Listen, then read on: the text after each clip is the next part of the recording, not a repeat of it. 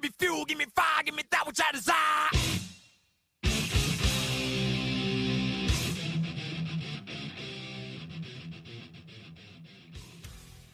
Hey everybody, welcome to Metallicast, the Metallica podcast. I am your host and fellow Metallica fan. My name is Brandon. This is part 10 of Metallicast Black Summer. Hard to believe that we have already gone 10 weeks. We're looking at the last track today, the Struggle Within. And when I say we, I'm talking about a person who was well outside of my cousin who does not count as a human being uh, he the first he was the first guest on metallicast back last summer when i was doing the in summer for all series he came on to talk about one of his favorite tracks uh, a song that he will tell you is the most underrated metallica song in their catalog eye of the beholder today he joins me for his second round on Metallica to talk about the struggle within. Kevin Van Dam, welcome back to the show, bud. Appreciate it, man. Glad to be here. You always provide uh, great insights, uh, so I'm excited to have you on for this epic finale. Oh, I don't know how epic it's going to be, but we'll see. well, let's start at the beginning for you. I know I'm pretty sure last time you were on, we talked a little bit about how you got into the band and stuff, but let's talk specifically about the Black Album. What, uh, it, and it's okay if we go a little bit into your about when you got into the band again. It's been so long. Uh, you might have to refresh my memory. Never mind the listeners. Uh, but sort of, what's your initial Black Album memory um, in terms of discovering it, hearing it, your thoughts, your opinions? Well, I would love to say that I was like in line to get it when it came out and I got the cassette and put it in and it blew my mind, but I was only five at the time, so that didn't happen. Um, by the time I got into Metallica, it was about 2003. It was about Saint Anger time. So the Black Album had, you know, burrowed its way into the the general consciousness of the music scene, and you know, you probably hear Enter Sandman a hundred times and never really know that it's happened until you really yeah. get into the band and go, okay, that's Metallica. right. But exactly. you know, I I grew up in the Napster days, so I kind of got a smattering of everything. But the Black Album stuff was really the the portal that got me into Metallica. And then once I bought Live Shit, that thing blew my mind. And then I was a Metallica diehard ever since then. So that was about 2003, 2004 when I really really got into the band. Nice. And the Black Album, I think, is you know I think a lot of people say that's sort of a, a gateway drug into not just Metallica, but into heavier music in general. It's just the for somebody who might not have listened to that style of music or been exposed to that style of music, it so many ways it's the perfect entry point for somebody. Oh yeah, totally. I mean, I grew up listening to classic rock stations when I was in my dad's car or like Christian radio stations when I was riding in my mom's car. So that was like what I was exposed to. But the great thing about the Black album is like I could put that on and my dad could listen to it and he'd be like, "That's pretty good. I like that." Like you can get almost anybody into Metallica yeah, with yeah. the Black album. So there's something magic about it. Yeah, it's true. And I, I remember, you know, as a kid having uh, Metallica playing in the house uh, or being in the car and you know, if a song like Enter Sandman came on or The Unforgiven or Nothing Else Matters, my parents could tolerate it, appreciate it. I think like it to a cer- on a certain level, as opposed to you know when I had Dyer's Eve on, or I or I remember since you uh, mentioned uh, getting into the band during Saint Anger time. I remember coming home with Saint Anger the first day, putting that on my bedroom full blast, listening to the album for the first time, and my mom calling up to me asking me what the hell I was listening to and being very confused when I said Metallica, uh, which ironically is probably the reaction diehard Metallica fans also had uh, throughout yeah. that time. Uh, so it's not just my mom, but it's just a funny uh, juxtaposition. And uh, you know, to the Black Album, um, definitely, uh, it's become just a part of uh, popular culture at this point. it's and I, I've said this before, but it's it's just for me personally, that was my entry point to the band. Um, uh, I was very young when the album came out in 1991, but I had two older brothers, and I remember seeing the Enter Sandman video, and I, I've gone through the story, but you know that was my entry point. That was my gateway drug into this band, into heavy music, and I, I feel like a lot of people can relate to that. Oh, for sure. And the people who get upset about it that that made Metallica like super super popular. Like I get where they're coming from. Like they want their underground metal band to stay their underground metal band, but yeah, I mean, you you want your band to be successful, right? And now they're ultra successful and selling out right, all over the right. place. And now they're doing another Black Album esque type length tour because it's been like almost three years now since Hardwired Yeah. came out, and they're still Yeah. going strong. Yeah, and they just recently announced South America for 2020, so they're not slowing down anytime soon. No, it'll, it'll be crazy. It'll be great though. It, I agree. It, that's one of those uh, reasons why you know that people are like, "Oh, I wish Metallica would release an album more than every eight years," and I absolutely agree with those people. But it's like, well, they toured for four of those years. They took six months off, and then they did like you know a movie, and then whatever, God knows what else. You know, it's like now they've been touring nonstop, and now they're doing S and M two, and now it looks like that's going to be in movies for uh, a night, which I'm assuming will also lead to a Blu-ray and a hopefully a CD. And you know, it's it's just there's so many things that happen in that amount of time with this band that yeah, I want mu- new music more frequently, but the eight years kind of flies by because it's not like it's eight years of silence. No, no, It's it's, not like- not like, yeah, it's not like Kirk's out there surfing and James is out there killing elk in Colorado where I'm at right now. It's it's not that. They're they're doing stuff. Yeah, yeah. It, we're, it's not like we're sitting back waiting for Chinese democracy or some Yeah, like okay. uh, you know long, uh, long rumored mythical album. You know, Yeah, they're working. They're working. I I always say at least they're not Tool. right. Well, that's that's the perfect example. It's you know, and Tool is the album out now, or it's just about to come out. But like, It's going to come out on the 30th. I don't know when you're going to release this, but it's uh, a couple days out now. yeah. So I think it'll be out the same day as this episode because I think the thirtieth is Friday. So Yeah. uh, yeah. So it'll be out the same day as this episode. So uh, by the way. Definitely do not listen to the new Tool album. Just download and listen to Metallicast. At least listen to this first. Tons of good content coming out on Friday, people. Get yes, it all. Yes, yes. Um, but uh, yeah, no, that's the perfect example because I mean, I'm I'm not a big Tool fan. I, I definitely appreciate them. I definitely uh, you know like some of their stuff, but I haven't done the full uh, you know dive in as like a Tool fanatic. But I get I get the appeal and I get the rabidness of that fan base, and uh, I I Eh, eh, I'm glad I'm not one of them because I it would drive me fucking nuts. Yeah. Yeah. But the thing about Metallica is like I don't know if this is true for you, but it was it's more like oh that's a really awesome surprise when you hear that a new Metallica album is going to come out Yeah. because like they already have a pretty big catalog of stuff you love. So I remember when Death Magnetic came out, I was like, oh yeah, this is going to be awesome. And then Yeah, when yeah. you know the Hardwired announcement was you know dropped or whatever, I was like, hey, that's awesome, like all for it. I wasn't like, when is Right, Metallica yeah, going to yeah. make a new album? Like I'm still Well- listening to Master of Puppets like it's the first time. well, that's very true for me too, and and I think too to tie in with that, that's also part of the reason why each Metallica album feels like an event.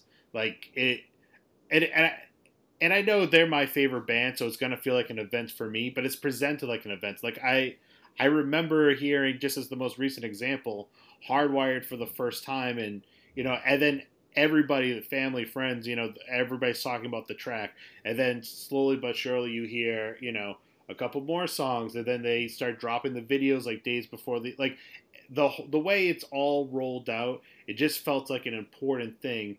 When um, so many other metal bands, Megadeth, um,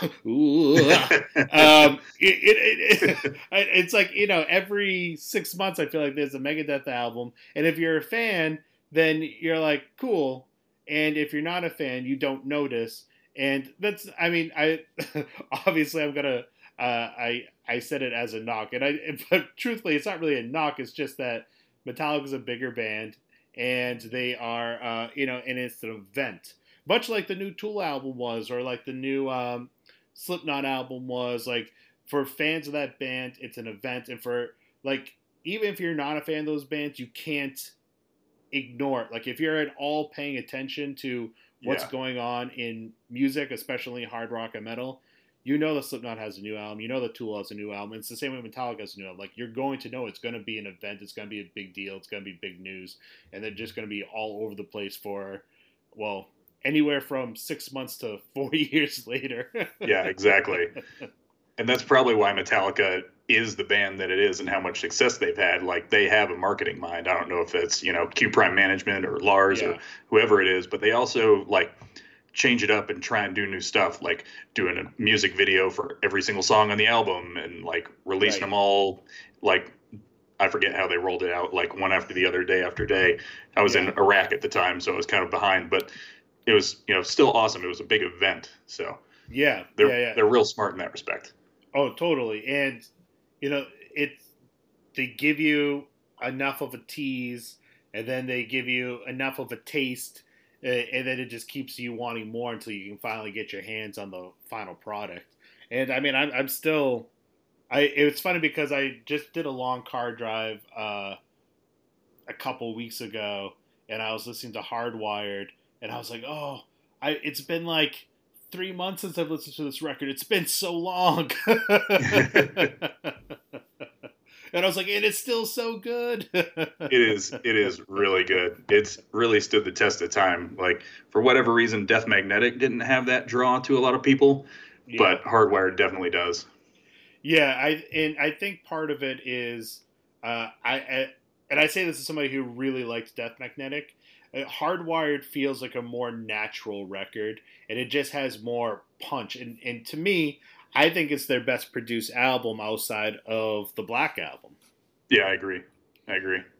It, it and I said this on a past episode, um, but I heard I think it was of Wolf and Man when Tommy Trink. I don't like mentioning that name on air, but when Tommy Trink was uh, was on the show, I I listened to a Wolf and Man for the episode, and then uh, the day that never comes came on after, and I was like, you could hear the difference, you know, in the production, but Absolutely. uh, it, you know, or Death Magnetic has more thin sound. It sounded more like an And Justice for All production, whereas I feel like on Hardwired, uh, you know, they it sounds well balanced. It sounds really warm. It sounds, um, you know, you have the the high end and the low end in all the right places at all the right times, and it's just really well put together. yeah, absolutely. Absolutely. So where does um, you know, as somebody kind of came into the band later in their career, um, and you know, using the evil Napster machine, shame, shame. I know. Sorry, Lars. he forgives you. um, but uh, he's listening. He he just texts me. He he forgives you. But, Yeah, uh, I've gotten enough enhanced experiences at the concerts. I should have made up for it. yeah, seriously, you know, hundreds of thousands of uh, dollars in concert tickets later. Yeah, know. exactly. but um, so obviously, at some point, you went back and experienced the albums from start to finish. Do you remember? Do you remember? Not to put you on the spot, do you, but do you remember kind of when you heard the Black Album from start to finish, and what your initial thoughts were of it as like a cohesive unit? That is a good question. Um, I think at the time, I really put you on the spot I for was- this one. yeah, I think at the time, uh, just given my, you know, introduction to Metallica, I was probably like, all right, I really like the hits, you know, Sandman, Sad but True, yeah. all the, you know, Unforgiven, you know, that solo is amazing, and that was probably my favorite song for a long time. But as an album, I probably wouldn't have put it very high. I think a lot of people are that way. Like the Black Album has a bunch of mega hits, but as an album, it doesn't rank as high on people's lists as you might expect.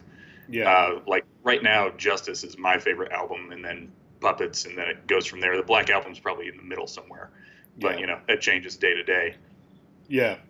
which I it's you know I've heard. Uh, for me personally, I would put the Black Album in my top three, maybe as my second favorite, but a large part of that is my uh, is for sentimental reasons because it was the first Metallica album I heard. It's the album I've listened to the most because there was a period of time when I was a young kid where I thought that was the only Metallica album that existed, and I just listened to it on my Walkman on uh, on a freaking loop. So like that album now is part of my DNA. I feel like I know every note and every word and just every single part of all those songs more so than uh, the other records, which I've listened to a bunch of times. You know, and and Master Pump's my personal favorite, but I think I put the Black Album uh, very closely behind it. But again, mostly because of sentimental reasons. And I think one of the big complaints the Black Album gets, and um, I know there's a lot of people that would disagree and a lot of people that would agree, but there's people who say, you know, it it has five classic tracks. I mean, there's no denying that whether you like the songs or not, they're classics. Um, they're huge hits. But outside of those, it's a mixed bag. You know, there's some people, and I'm just saying this play more like devil's advocate also, but there's people say, you know, it's got some filler on there. It's got some forgettable songs. You know, uh, that's that is a, a a complaint that you hear about this record sometimes, where you really do not hear that about the first four records. Yeah, I can definitely see that, and I think that's what I was saying. Like everybody knows the mega hits, but then everything else just sort of fades into the background. And I don't think they're bad songs by any means. I don't think they're really filler, but you know they're just so overshadowed by these things that just like changed music in the early '90s. So yeah, you know, it's I mean, t- it's tough to compete with Enter Sandman. I don't care what song it is. Yeah, it, it, that's that's an excellent point. And uh, when Richard S. He was on to talk about Holier Than Thou in Part Three of Black Summer, that's something uh, I, one of us mentioned it. I, I'll, I'll, say me. I'll take credit for because it's my show. but uh, you know, it's it's sort of a. I would say this the song gets lost because I mean more than any other song on the album, that's sandwiched between four of the biggest metal songs of all time. Like at least. Yeah. At least the rest of the songs have a little bit more of a breathing space because there's a couple tracks before you get to Nothing Else Matters. But like you have Sandman, Sad but True, Holier Than Thou, Unforgiven, Wherever yeah. I May Roam. It's like that song does not a stand a chance. yeah, exactly. And that was part of my argument for Eye of the Beholder. It's like it's sandwiched between these other tracks that sort of overshadow it, and I think it gets lost. And I also have the same contention about Atlas Rise because they haven't played it in Europe so far. So I think yeah, that's kind of the eye of the beholder of Hardwired, which makes me yeah, sad. Yeah. uh, I do like though the the recent just to go a little bit off track here. The recent uh, additions to uh, the set list yeah, as they wrap up the European run, get ready for S&M two. And I gotta give Nick Markowiak credit for this. Back before the European run started, he said, "Watch what songs they play." because it's going to give us insight into what they play for S&M 2. And I mean, so far they've pulled out Call of Ktulu, they've pulled out the Outlaw Torn. Those are not oh, coincidences. Yeah. They're coming back for S&M 2 for sure. Those are like almost a guarantee yep. at this point. Yeah, I believe it. I would be pretty upset if Outlaw Torn didn't make S&M 2. Yeah, especially since they pulled it out. It's like, it's like, why are you teasing us in without the symphony? Play it with the symphony. Then you know you're gonna have but then it makes other song suggestions interesting. It's like, well, I I would be surprised for them to choose a Saint Anger song, but they've been playing Frantic and Saint Anger this whole time. So, do they do one of them? Do they do they do both of them? They've been doing the God that failed a lot. So, is that going to be a deep cut yeah. for S&M 2? Like all these kind of tracks that seemed random at first had been have become consistent parts of it, uh, uh, consistent parts of their set list. But then it's also like, well, maybe they thought these like maybe they thought a Saint Anger song would translate better for the European audience more than like the American audience, where the album, you know, did not sell as well, or you know, has more of a bitter reaction towards it, or whatever. Yeah, I know there's a whole variety of things that go into it, but I'm like, it'll be interesting to see that set list, and you know, in a well, whoa, it's coming up really quick here. It's September uh, next week. So. What is it, the 9th? Yeah, it's, it's pretty quick. It's, yeah, it's like in the next next couple weeks. I can't. I don't know what date it is right now, but it's in the next week or two. Um, and so it'll be really interesting to see what songs come through for that. Yeah, I I'm not gonna expect a Saint Anger track. That just might be my uh, you know, my bias that I don't want to hear one. But you know, it is cool that they Richard a couple S. deep cuts. I will edit that part out. Sorry, Richard. I, I'm I'm one person you can't convince, though I respect you. But it, you know, the European audiences do get more and different deep cuts than the American audiences. You know, for Right, yeah. whatever reason. yeah, yeah, and that yeah, actually sure. ties into struggle within because they do uh, they did a whole kind of mini run of playing the whole black album as a part of their set but that was only in europe and the orion festival that was yeah, it. so let's let's start getting to this song a little bit. Uh, now that we're 20 minutes into this thing, um, so usually I do the live stats later, but there's no rhyme or reason to what we do here on Metallicast. So let's jump into it. It's only been played 17 times, um, Yeah. and which I was not surprised by the number because I know this is a rarely performed song. What kind of took me aback though was that. Um, and as I thought about it, it made sense. But what surprised me at first, because I sort of forgot, was that all 17 of those times was in 2012 when they were playing the Black to celebrate the 20th anniversary. So yep was never played for the first 20 years and has not been played since 2012. So it's kind of funny that uh, 20 years later they played it 17 times in one year and then we're like, all right, no more. yeah it's really really crazy and uh, if you pull up the details on that show in prague which is where they started doing that uh, they de- they debuted struggle that was also the same day they debuted my friend of misery and don't tread on me so that was the first Oh, time for both yeah. of those songs as well Yeah, yeah. Because uh, I it was just last episode and I already forget, but I think my friend of misery was only like ten times. It was about the same number, you know, uh, or it, and I was like, oh, I, could- I, I, that's a song I want to hear more of. but You know what'll blow your mind is on this little mini tour where where they played the Black Album back to front. They Yeah. also played uh, Hell and Back quite a bit. That's been played 16 times, and Struggle Within has been played 17. So pretty neck and neck. that's pretty funny. That I'm not that sure must- what that means. And that must have been like a brand new song at that point because that must have been right around um, what year is Beyond Mag- uh, Beyond Magnetic? That's like a fuzzy album for me. it. must have been around 2012 because Death Magnetic was 2008. Beyond Magnetic Yeah. was like it. The you know why I confused as to when that album came out because they released the songs individually to fan club members, and that's how I got it. I got those songs Yeah. like through the fan club, and then they packaged it later as the EP. yeah, I have trouble remembering because the first time I heard a Death Magnetic song, I had XM radio at the time, and they debuted Cyanide like for you know the world premiere or whatever, and it was like a big Yeah. event. So I was like, got to tune in and listen to that. So yeah, I have the same problem as I tried to uh, you know put the mile marker down, and stuff. Yeah, somebody out there will be like, "Why are you hosting a Metallica podcast? You don't know the year of Beyond." Yeah, you idiots. This, uh, never listen to your show again. Yeah, I've been to 150 shows, and I know Lars's mom. Like, what are you doing?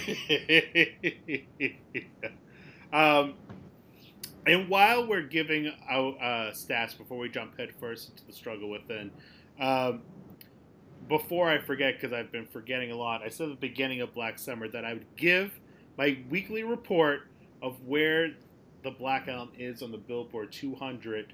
And Kevin, I, I want to be honest with you. This podcast has a lot of pull, has a lot of power, and uh, I'm happy to say that after 10 weeks looking at 12 tracks, the Black Album is still not in the Billboard 200. it was there for the first two parts, I believe, and then it, yeah. it has pretty not been pretty good since. run for something that came out in 1991. So Yeah. Well, I mean, it'll be back. It it's it has not. It was not in the Billboard 200 consecutively since. Uh, right, right. Uh, but yeah, it's still funny that after all the times it has been in the Billboard 200 for like over 500 weeks. Uh, I don't know the exact number at to date, but I know it's for a fact like a. It's been over 500 weeks. That was a couple years ago. Uh, I think when they made that announcement that in the 10 weeks I've done this, only like two of them at the start was the album there. Uh, I don't know if I was a member of Metallica what I would do with that sort of information. Like something you've made right. is like literally going to echo in eternity well past your death. Like Yeah. that's the route that's on. well, Yeah, I would have no idea what to think about that. It's funny to me because a lot of times um, I'll see a post on Twitter or on Instagram from somebody like Brian Slagel or somebody like that.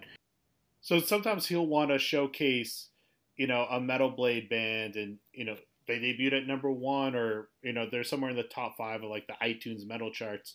And Metallica will be there with them and with the Black album. And it's it's like, all right, so this brand new album's number one. Black album's still number two. Yeah. or I remember like when Hardwired came out, Hardwired was like number one. Black album was like number three. And I want to say there was one or two other ones like Justice and Puppets in the top ten too. it's like this is just it's not even fair. It's not even a No. No, it's not a fight.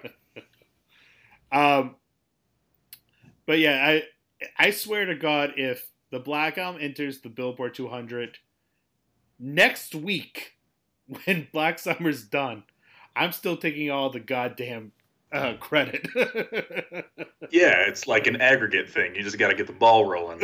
right, And exactly. then you'll see the results at the end. exactly. So let's let's jump into this song once and for all. Um, it's the closer on the record. Obviously, it's the last track.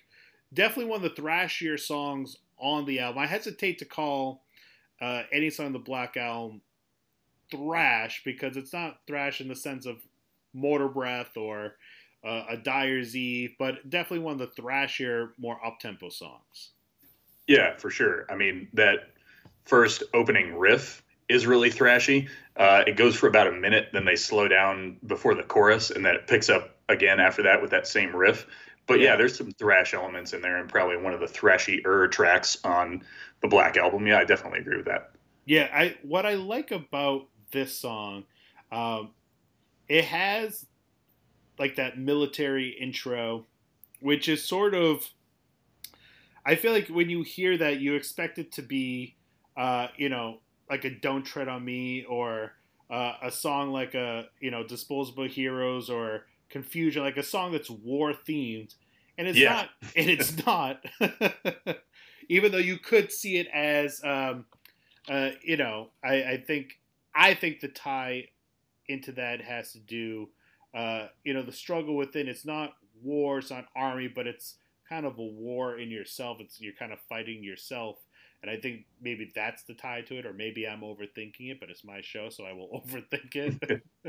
No, But- as as the guy who overthinks everything, especially Metallica lyrics, I'm I'm with you on that. But I was I was trying to make sense of that myself. Like it's not really the overt, you know, military drum intro segue into a you know a one or whatever. Like it it kind of has a disconnect there.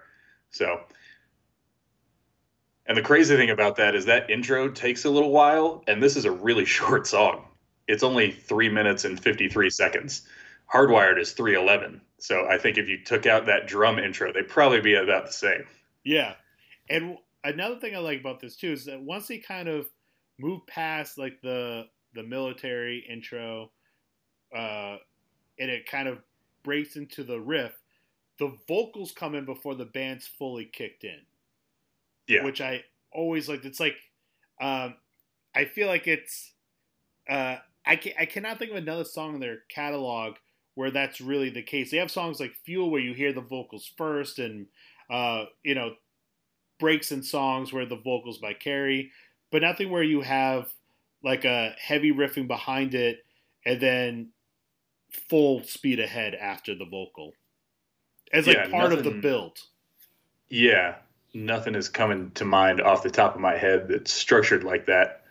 But yeah, that's a good observation. I actually hadn't thought of it but yeah, it's like James doing a riff and singing over it, and it's like he kicks in the door, and then everybody flows in after him. Right.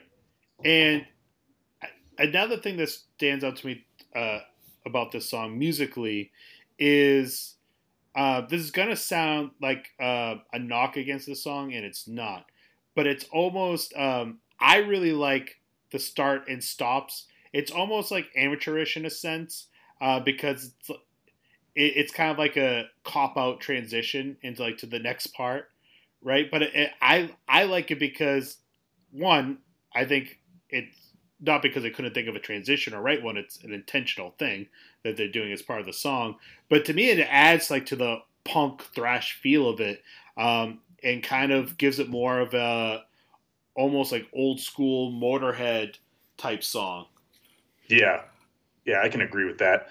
I, I love when Metallica does like purposeful pauses in their music. Like Yeah. probably the most famous one is Harvester, but there's a couple on uh, like Death Magnetic, and I like when James pauses in this song and then just yells "Go," and then you know that's. Yeah. But whenever James does that, you probably know a kick-ass riff is following, and that's actually my favorite part of this song because it's just this a little bit different riff from the main one. It only lasts about 10 seconds. It's right after the guitar solo, but I think that one that riff is the best one in there. And I think it's Yeah. really underappreciated, but I think Eye of the Beholder is underappreciated. So maybe I'm just out of the Metallica mainstream.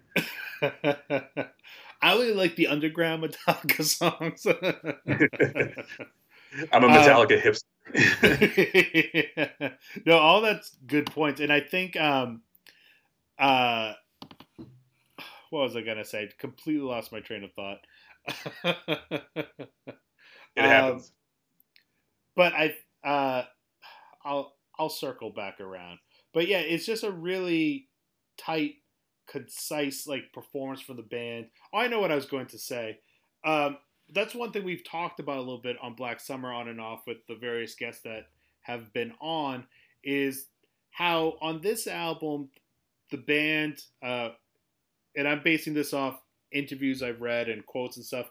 They it was uh, they wanted to give the songs more space, more room to breathe. Um, whether it's you know the pause in "Sad but True" like a like a literal break before you hear the do do do do do right, or um, just other times like uh, you know "My Friend in Misery" where the bass line sort of carries through and the guitar sort of weaves in and out, and you have it, it's like those very subtle layers in the background. Like there's a lot of different ways and a lot of different times where the songs breathe. I think the unique part about Struggle Within and how they do it is that you have like you have those starts and stops, and that's really the only break that you get. There's not a it's not a groove oriented song really, uh, other No. than maybe later on like during the solo or after the solo. But it's a, just a very like as far as the Black album goes, it it's the most like balls to the wall, foot on the gas pedal song. Uh, I think on the whole record, even more so than uh, the couple other kind of thrashier songs like "Through the Never" or "Holier Than Thou." Yeah. I think Through the Never would probably be my preferred one, but I mean, the difference is minimal. You know, the Yeah. distance between the two. So, interesting f- uh, fact about this song. Um, this was this is not only the last track on the record, but it was uh, the story goes that it was written and uh, sung during uh, the band's last day in studio. This was the last song to be completed by the band for the record. It's funny because Enter was the first song that they started writing, and it ended up being the first song on the ra- album. And the struggle within is the last one that was written for the record and the last one that appears. Um, but uh, part of the, I'll read this quote that I found online. Um, I apologize for not knowing the source. I'm like, you know, but I, I try my best as a podcast professional. Uh, but the I quote found the same fact, and I was trying to find the source as well. I didn't know if it was internet bullshit or like Metallica lore, but it's a good story. Yeah, it is a good story. So it, it, it could be a BS story, but Um, if somebody knows of the source, you know, we're all nerds out there, so let me know. Hit me up on uh, social or what have you. But it says James Hetfield would run out of steam, and he has. Uh, let me back up. The struggle within was written and sung during the band's last day in studio. James Hetfield had run out of steam, and he has since admitted that the struggle within was the trouble he had coming up with the words for this song. With the benefit of hindsight, he also sees the song as indicative of the anger he was feeling at the time and his struggle to deal with it. Said Hetfield, I'm no psychiatrist, but it's right there. um, so I thought that was an interesting tidbit of information. Uh, you know, he's he's struggling to write the lyrics, literally struggling, and then here's what's come out. When on paper, it just feels like he's venting. yeah, I mean, I hadn't heard that little anecdote before, but the more I looked at the lyrics, I was like, that kind of makes sense. There's some sort of cliched language in there, which is not usually a Hetfield thing. So yeah. I can probably see that might be true. Uh, it's also got a pretty simple construction, as far as I can tell. A couple of verses, pre-chorus, chorus, uh, a bridge in there. Yeah. But yeah, I could see that being like, man, we're really burnt out, but we have this and we're going to record it. You know, I gotta gotta put something in there. Well, it's funny you say like cliche language because I kind of addressed that a little bit during My Friend of Misery, and My Friend of Misery is probably my favorite track on the Black album. Oh, cool. Uh, but my point was, um, there's a few parts on the Black album where you can tell that James Hetfield heard a line, and then he rather than like on And Justice for All when he was watching the news and then would write lyrics about it. It's almost as if he was doing some kind of reading or whatever, or or and he saw like kind of a a famous line, and then wrote a song about it. So like yeah. whether it be uh, you know misery loves company and my friend of misery, or um, yeah, that one's too on the nose. Y- yeah, or in the struggle within, you know, uh, advantages are taken, not handed out. You know. Yeah, um, kicking at a dead horse. Boredom sets into the boring mind. It's yeah. You know a little varied, but you know you kind of know it in the back of your mind, like that's come from some cliched phrase you've heard before. Right. It, it, it's like he takes something that's uh, been said billions of times before and just kind of twist it a little bit to make it to have the the Hetfield flavor. Yeah. um, or and he gets away with it because he can do that. right. Or do not call me a conspiracy theorist. All I'm saying is maybe Ooh, uh, Dave Mustaine wrote the lyrics. yes, James Hetfield has some diary of Dave Mustaine's filled with lyrics, and he, that's what he uses. so, um, this ties in with the lyrics. Um, I was looking up information about this song online and in various sources I have, and I would say more so than any other song on the Black Album, the struggle within I found the least amount of information about. Um, yeah, easily. But I, I stumbled upon this article that, uh, well, I'll, I'll give the source later. It's it's a little bit lengthy. I was like, I don't know if I'll read the whole thing, but I'll try. I I think I'm going to read through the whole thing, but I'm going to try to do it quickly. Uh, cool. and it basically this is an article, and I'll and I'll say the website later. Uh, but it breaks down the lyrics of this song, um, and well, just listen for yourself. There's no doubt about it. Metallica is one of the hottest groups around. Oh, by the way, I'm not sure what year this is from either. I don't know if this is like Black Album's new or if this was written years later. Um, but it says there's no doubt about it. Metallica is one of the hottest groups around. No matter what the song, they really cook. But it's not just their sound that's great. Their lyrics really make you stand up and take notice. Their songs aren't just a bunch of shallow rhymes. They show that someone's been thinking. Metallica's The Struggle Within is typical of those songs. It says what we've all felt. They start off singing, reaching out for something you've got to feel while clutching to what you had thought was real. They describe perfectly the struggle that we all go through. We're always on the make for something, something real, but when we get it, we're just not satisfied. Then We cling hard to it while we search for the next thrill. Metallica said it perfectly. Our struggle to find reality is little more than a bunch of uppers and downers. One night we're drunk out of our mind and we feel like we're on top of the world. The next morning our head feels like the world's on top of it. One night we're with someone in bed who gave it to us good. Later we find out they gave us more than we wanted. Now we've got VD. And like Metallica, we ask ourselves, what the hell? What is it you think you're gonna find? Hypocrite. Boredom sets into the boring mind. What is it we think we're gonna find to cure our boredom? The search gets old real fast. There's something out there, but we don't know what it is. Maybe it's money, but then if it's money that makes life so wonderful, why are so many rich people unhappy? Why is their suicide rate higher than average? That's the struggle within. Maybe it's fame. Don't believe it. Lars Ulrich and James Hetfield have got that and they still wrote this song. Fame does not satisfy the struggle within. What is it that we are struggling for to feel good enough about ourselves? Do we need to start helping little old ladies across the street and buying cookies from those poor little Girl Scouts? Is that what's, what it's going to take? Don't count on it. Don't count on it. That's the struggle within. Is there an answer? Is life supposed to be meaningless? Or is that what we're missing? Meaning in life. Would it make a difference if we knew why we were put here and what we are supposed to be doing with our life? It sure would. Why are we here? Perhaps you've never thought about before, but it's only natural that the one who made us made us for himself. Artists often create works of art for their own use. Inventors devise gadgets to simplify their lives, and students make their own jewelry in shop class.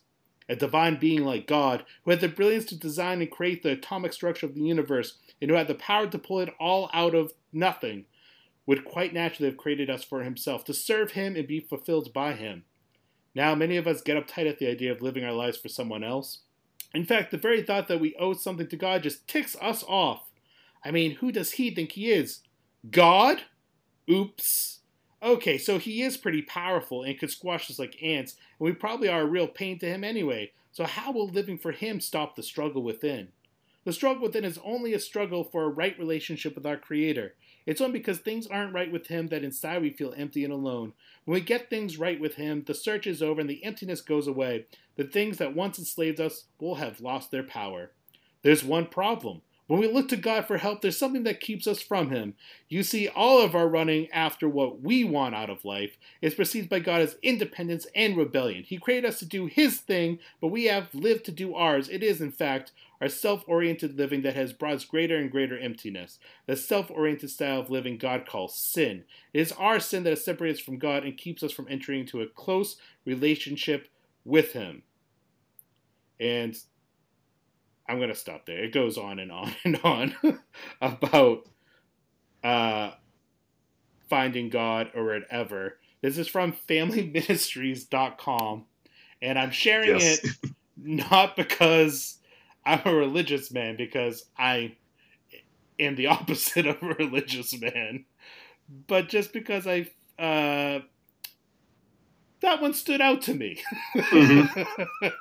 I found the same thing. If you search for struggle within, it's on the first page of search results.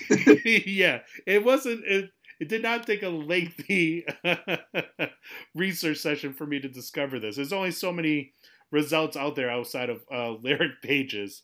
Um, yeah. That was Yeah. interesting. It sounds like something I would have written in ninth grade when I went to a private school. So shout out David Lipscomb for all you Tennessee Yeah. people. I was trying to figure out if like David Ellison wrote it or or, or what, but the singer for Slayer. I'm forgetting his name. He's Catholic. Probably would be like that.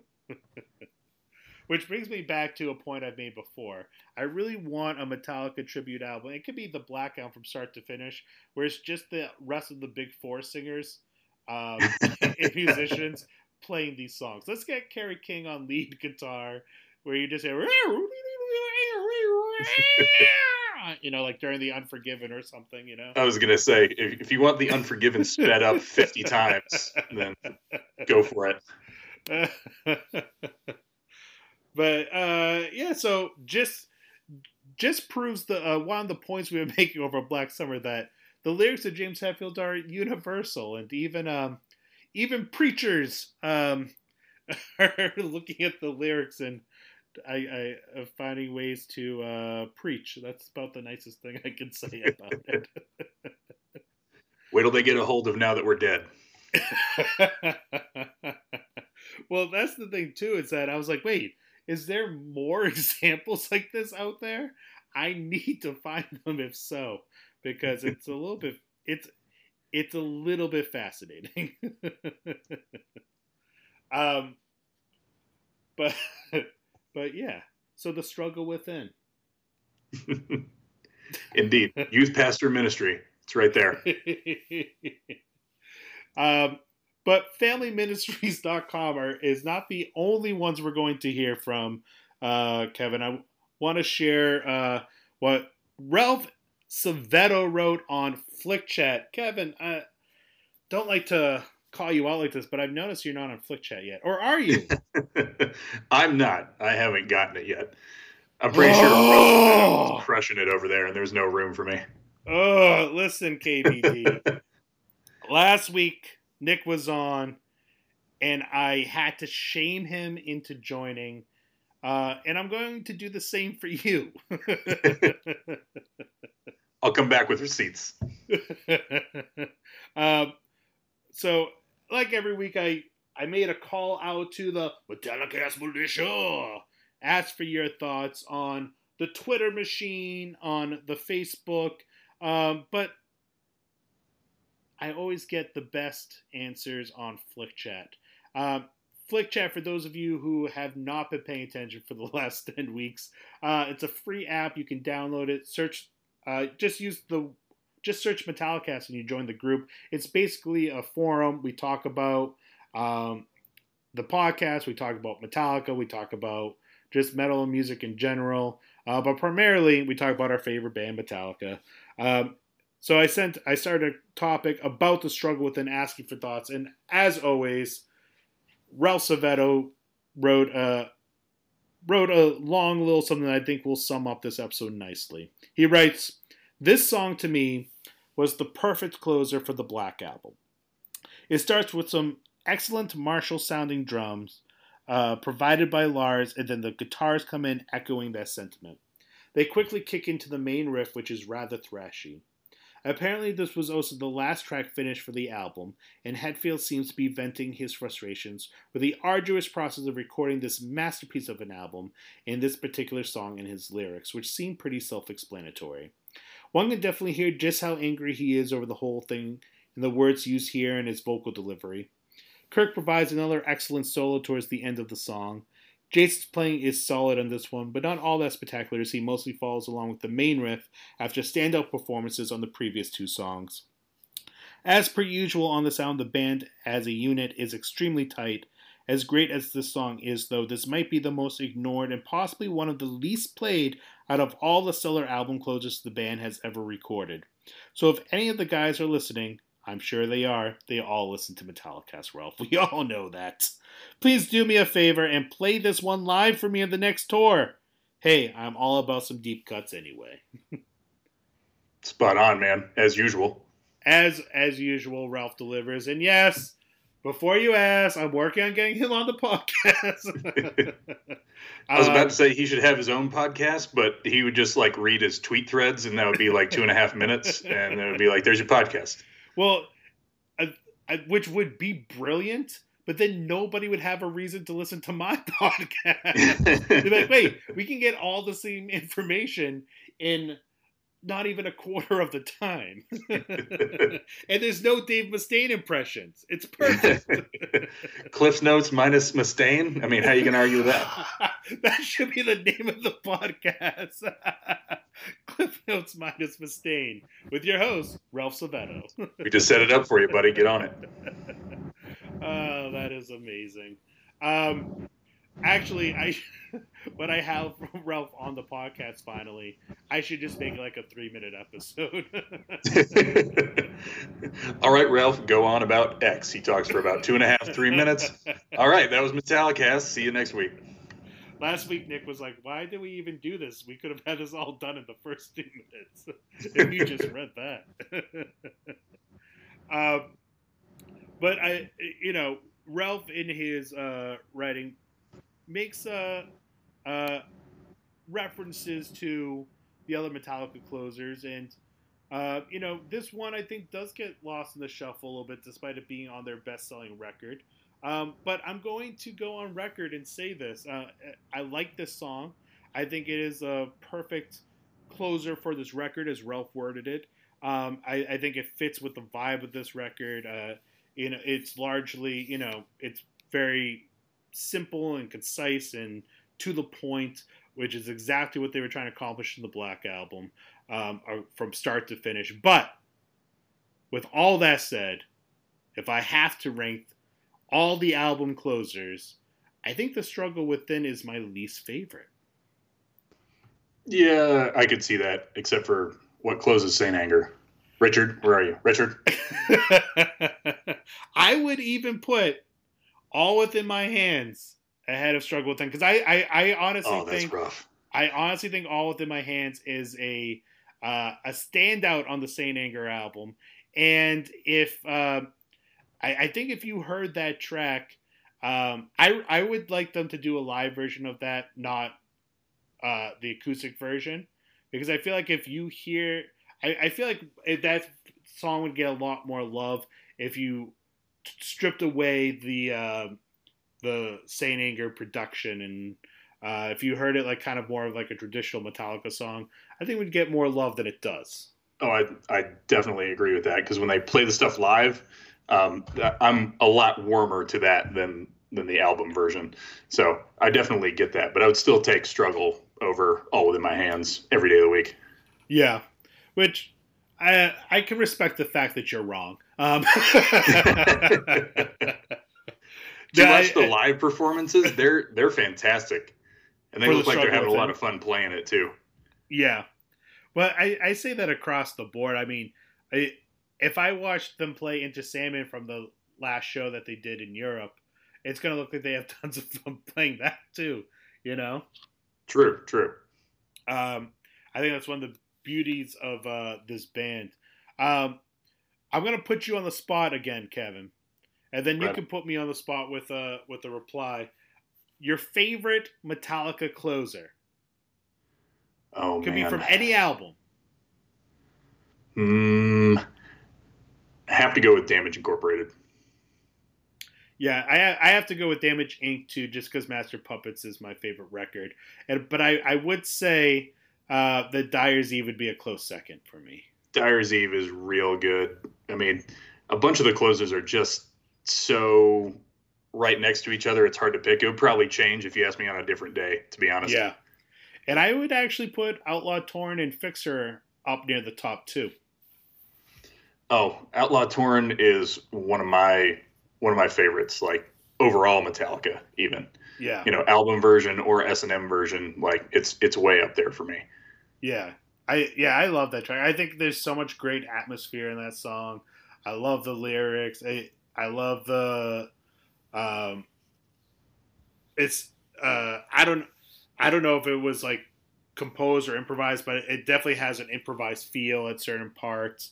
Um, with like the guitar at the end, it's like more jammy than you, what you normally hear from Metallica. I just think there's a lot of cool elements in that track, and I'm yeah. excited for them to do it at S and M too because they have to. you would think at least like especially if they're gonna bring it out on on the tour they're doing you would think that that's practice right exactly uh, sorry tom quee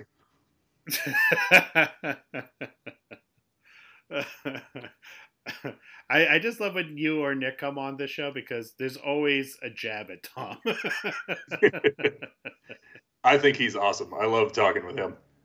Yeah, and I just literally like within a half hour before recording this, I saw on Twitter that for uh, his Patreon members, he's uh, repackaging the old episodes as a like an album package. So, like for example, yeah. singing all the Ride the Lightning songs and doing it as like one thing, which is a really cool idea. So, uh, I you know, it's all it's all Metallica podcast love on this end. So I have I have no problem uh, shouting those guys out. I'm hoping to uh, I'm hoping that I, you know, in the near future, we'll be recording something with Tom, but we'll see if that pans out with our schedules. Right on. He's got to be tired of me. I've been on there like four times. he well, when I emailed him, he literally said, "As long as you're not Kevin Van Dam." yes. When he says if you haven't been on the podcast before, he means as long as you're not Kevin Van Dam, you're welcome on the show. Yeah. Anything we missed uh, about the struggle with, and anything you want to add on about Metallica in general, KVD, that uh, we should explore before we wrap this bad boy up? Um, the only note I still have that I haven't crossed off was backup vocals live. Uh, yeah. They didn't perform it while Jason was in the band, so it's all up to Rob and Kirk. And I'm sorry, this is a common comment, especially for me, but I don't think it's up to snuff.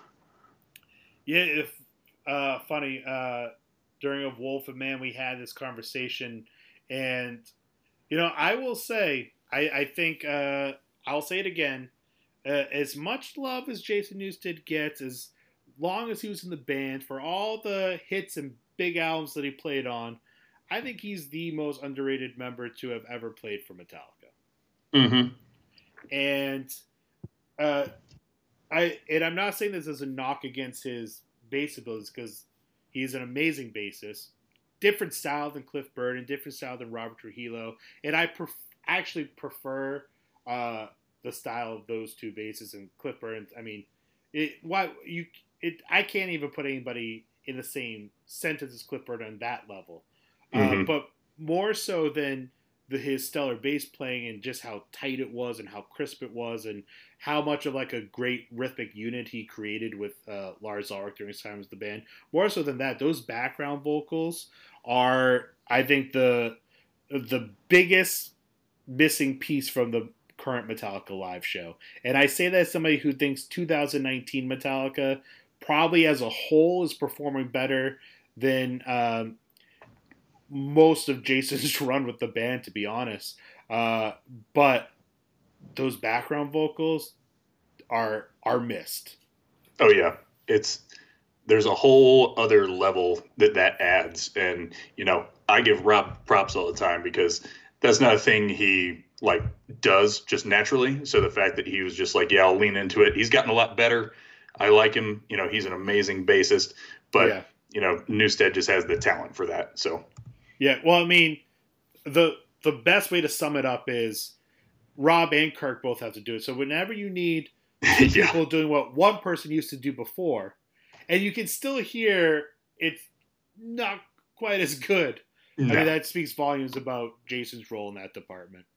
Yeah, yeah, love Jason. Yeah, and I and I think too, in a lot of ways, uh, the Black Album is kind of his shining moment in the band. Not to take away from anything else he did with the group, but the I think it you know And Justice for All. Uh, obviously, we don't need to go into detail about this. It's been talked by us and everybody else, but it just has that lack of low end, has that lack of uh, a bass in the mix, and mm-hmm. so for him, you know, one studio album later to have such a rich bass sound, such a like well-rounded low end, a well-balanced low end of this record was really superb. And you know, he has my friend of misery, which is you know that bass line's all his composition, so and I think his shining moment in the band as a songwriter, um, and one of his shining moments in the band as a performer, and that's you know, it, there's a lot of moments in this album where the bass really gets to shine. Whether it's that quick bass break in Holier Than Thou, or the bass intro to The God That Failed, or it, I think more so than any of the records that came after, uh, even with like a heavy bass uh, presence. Um, you know, th- I, I think just from start to finish, this is his shining moment in the group. Yeah, there's a there's a synergy on the Black album that's pretty special. So, and he's definitely a part of that. Yeah, and you know, people can say oh, what if Cliff was still in the group and this and that, and it it's like saying, well, what if they had a better technical drummer than Lars Ulrich? Like it would not be Metallica. It would not be exactly. the same album. You know, it's it's all the pieces together that make each. it's all the pieces together that make this band sound like Metallica, but that sound each album. The the that gives each album its own unique sound. Because, well, I mean, well, I think you could put on any Metallica and you're gonna be like, oh yeah, that's Metallica. I mean, each one has its own flavor. You know, Hardwired has a different flavor than Death Magnetic, which has a different flavor than Saint Anger, which has a different flavor than Load and Re- and you can just keep on going through the whole catalog. Um, and I, I, I love Load. I love Reload. I loved the cover records, but I just feel like this is when it it gelled the best uh, in terms of like the four of those guys, and this was just so many bright moments for the band, obviously with all these massive hits and you know best selling record and da da da da da. But I think Jason gets lost in the mix a lot of times because it's easy to focus on the guitar solo. It's easy to focus on Lars because he never shuts up. It's easy to focus on uh, James as you know the the front man, but uh, you know, uh, and, and I think the the basis is sometimes forgotten, but more you don't forget Cliff Burton because he's Cliff Burton, and and Yeah. I it, and I just think you know Jason gets lost in the shuffle. Yeah. And you were saying like it really gelled for this album, and you kind of get that same impression with Master of Puppets. So, you know, there are times when Metallica just like is all going in one direction and it ends up being amazing. Yeah, and and the band finds a perfect balance on this record, and I think uh, you know it's the drums and the bass that holds it together. So I think Lars and Jason have a lot of to do with this. Um, but on the Black one, they find the perfect balance of tight and loose. Like Load and Reload are looser records and intentionally Yeah. so. Um, but the Black Album is that perfect bridge between, uh, you know, the really rigid tightness of like And Justice for All and the more like loose, bouncy, groove oriented, uh, almost like bluesy jams of Load and Reload. Yeah.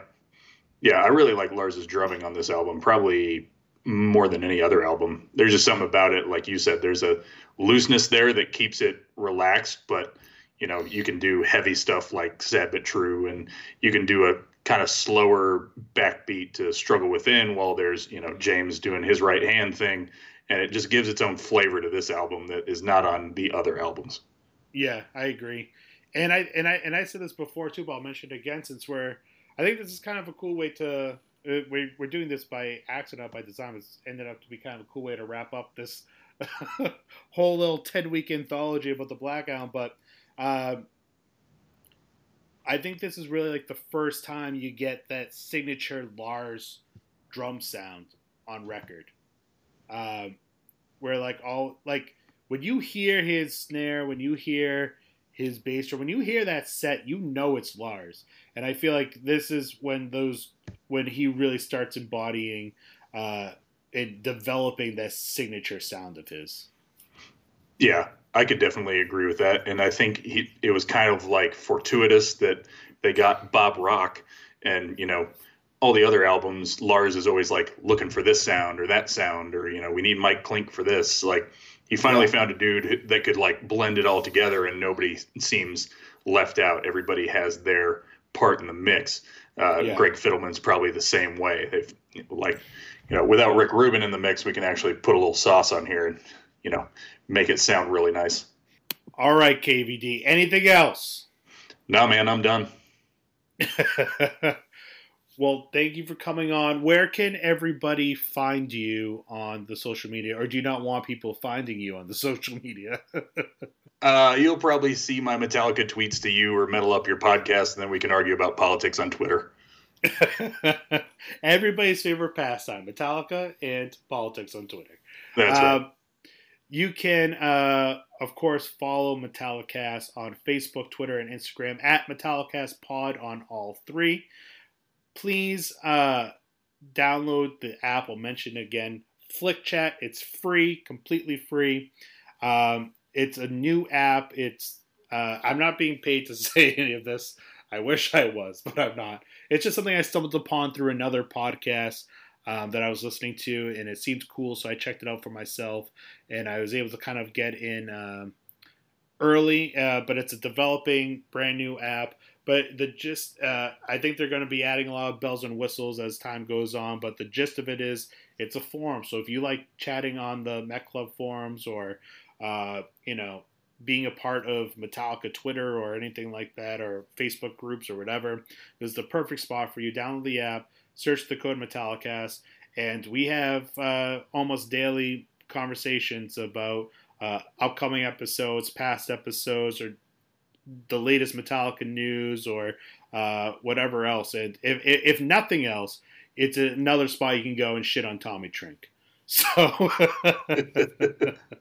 download the app for free. Search Metallicast. Um, of course, please download, subscribe uh, the podcast. Leave a positive review for us on Apple Podcasts. You can find us there on Google, Stitcher, fansonexpress.com. Anywhere you find your podcast, Metallicast is available.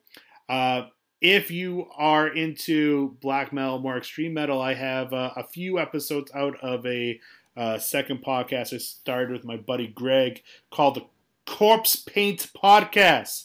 And it's really just a bunch of uh, silly nonsense. But we, it's basically us drinking, playing a David Ellefson drinking game. If you want to know what the David Ellefson drinking game is, then get some booze and listen and follow along. It's really easy to play, um, and you will hopefully be hammered by the end of the episode. Um, and we just listen to black metal and talk about it. Some of it we like, some of it we do not like, uh, but we break it down in a very casual, fun, and goofy way. Um, and that can be found on Apple Podcasts, Google, or anywhere else. And uh, yeah, I think that is it. Um, I guess the only other note I can make is that Black Summer is unfortunately done. I am back at my day job after summer break, which means Metallicast will be back to being once a month. If I can do a second one here or there, I will. If I can do a mini, I will. But I'm guaranteeing you one a month, and hopefully uh, I do not get too uh, sidetracked when uh, baby Heffield Metallicast comes in a couple months. Um, Kevin, thank you so much for coming on the show. It's always a blast having you on. We just need to have you on more often. Hey, I'm glad to come back whenever you need me. Sounds good, KVD. Thank you again. And uh, as always, I want to end with a cover. Um, not a lot of struggle within covers out there, believe it or not, but I, I did find one from uh, Sodom, the legendary thrash band from Germany. This is, like many of the other ones I've played in the Black Summer series from the Metal Hammer, a tribute to the Black Album. So this is Sodom doing the struggle within. Till next time, ladies and gentlemen, middle up your ass. Yeah!